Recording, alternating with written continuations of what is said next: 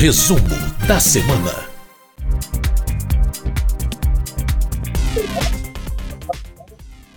Com o resumo da semana com o repórter Antônio Vital, que está conosco para falar o que aconteceu de mais importante no plenário da Câmara nesta semana, que foi encurtada pelo feriado de ontem, o feriado do dia de Tiradentes, mas que também, ainda assim, teve muita votação no plenário da Câmara, não é, Vital? Olá, tudo bom, ouvintes e pessoal que está nos assistindo pelo YouTube. Mas é, a semana foi curta, mas não quer dizer que não tenha sido intensa aqui no plenário da Câmara, né? Ah, as votações, as discussões giraram principalmente em torno de, de projetos que, que dizem respeito à saúde e educação. Vamos começar por um dos, o primeiro uh, projeto a ser votado nessa semana foi uma, na verdade, uma medida provisória que o governo enviou ao, ao Congresso que cria um programa de conexão de internet para alunos carentes da rede pública. Esse programa chama Programa Internet Brasil.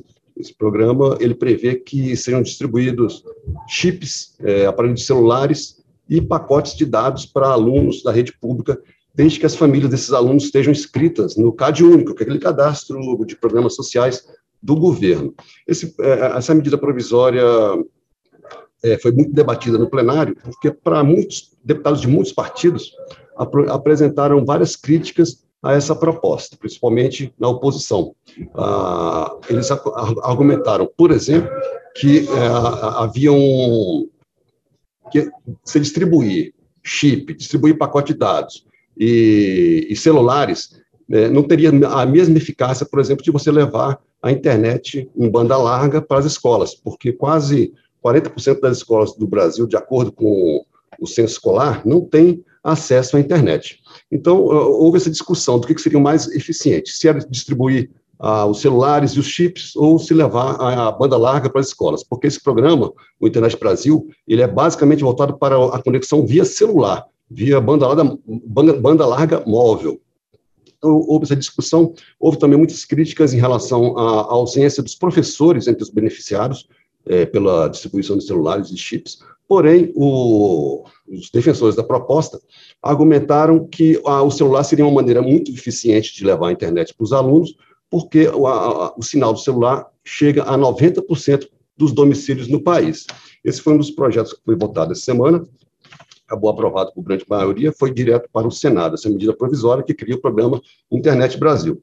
Mas ainda em relação à educação, houve a votação de um projeto é, que foi apresentado por dois deputados do Novo, da Adriana Ventura e Tiago Mitrô, que permite, que autoriza o poder público a compartilhar os dados e os microdados do censo escolar, inclusive do Enem e dos exames nacionais de ensino é, do, da educação básica, do ensino superior, e é, esses, esses, esses dados que estavam disponíveis, disponíveis no site do, do INEP, que é um instituto que promove a, o Enem, foram retirados do ar em fevereiro, depois que houve um alerta no INEP, de uma empresa de consultoria, de que a, a, a, a disponibilização dos dados, microdados brutos de, de, todos esses exames, poderia é, ser identificar os alunos, o que é vetado pela, pelo marco é, legal da internet, que foi aprovado aqui no Congresso.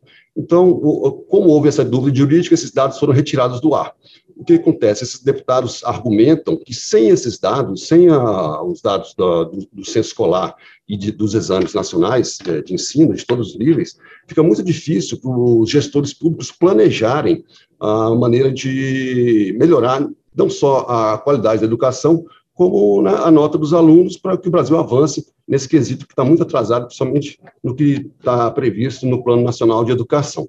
Então, o, esse projeto foi aprovado, no, teve uma certa polêmica, porque o texto original apresentado pelo relator, deputado Felipe Rigoni, previa, inclusive, que fosse feito um ranking, um ranking das escolas a partir desses dados. Isso a oposição não aceitou e acabou retirando do projeto, facilitou a aprovação que foi, foi unânime é, de maneira simbólica, porque todos entenderam que realmente a, os dados têm que ser é, usados na formulação das políticas públicas voltadas para a educação. Agora, o projeto também dá um prazo de seis meses para que, o INEP a Autoridade Nacional que cuida dessa, dessa área de internet cheguem a uma, a uma regra comum que permita que os dados sejam disponibilizados sem que haja o risco de serem identificados os alunos que participaram desses exames. É, Bom, então, além dessa questão das, da educação, esses dois projetos da educação, também foram votados dois projetos.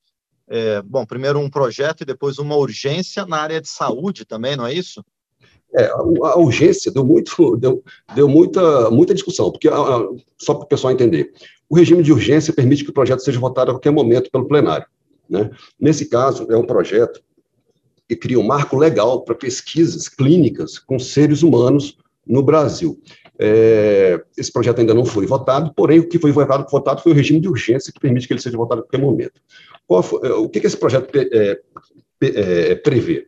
Ele cria um sistema nacional de ética em pesquisa clínica com seres humanos, com vários é, pontos é, que tem a ver com a responsa responsabilidade do, do, do, dos pesquisadores e com os direitos das pessoas que se oferecem como voluntárias para testar, por exemplo, é, é, medicamentos novos ou tratamentos novos. Né?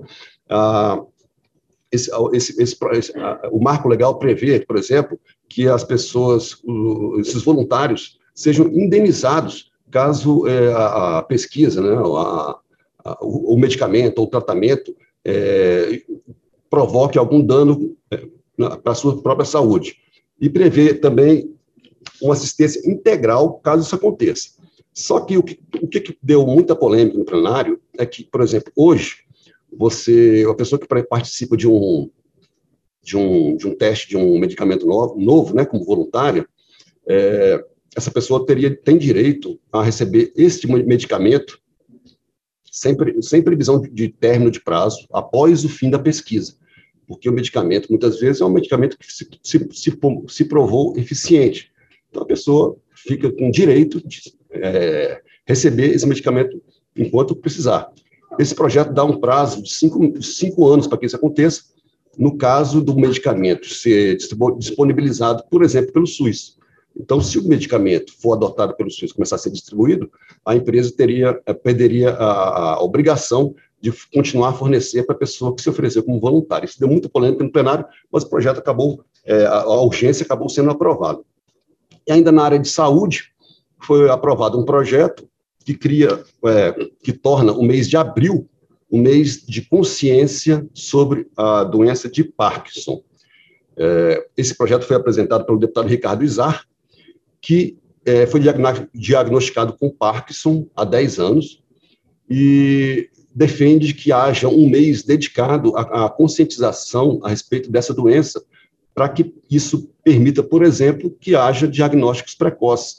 Você, a, a, ideia é que durante esse mês de abril, que coincide com a, o dia 11, o 11, o 11 de abril, que é considerado o Dia Internacional de combate à doença de, de, de Parkinson, isso foi um, é, definido pela Organização Mundial da Saúde, que durante o um, um mês de abril haja campanhas de conscientização a respeito de quais são os, os sintomas, que haja, por exemplo, ações conjuntas de universidades, de hospitais, em torno de, de, de tratamentos, em torno de, e, voltados principalmente para como, por exemplo, a família poder, pode é, ajudar na, a, a, que uma pessoa que sofre de Parkinson tenha uma qualidade melhor de vida. Então, esse projeto foi aprovado também por unanimidade e já seguiu para análise do Senado. E esse foi o que aconteceu de mais importante essa semana no plenário da Câmara, viu, Márcio?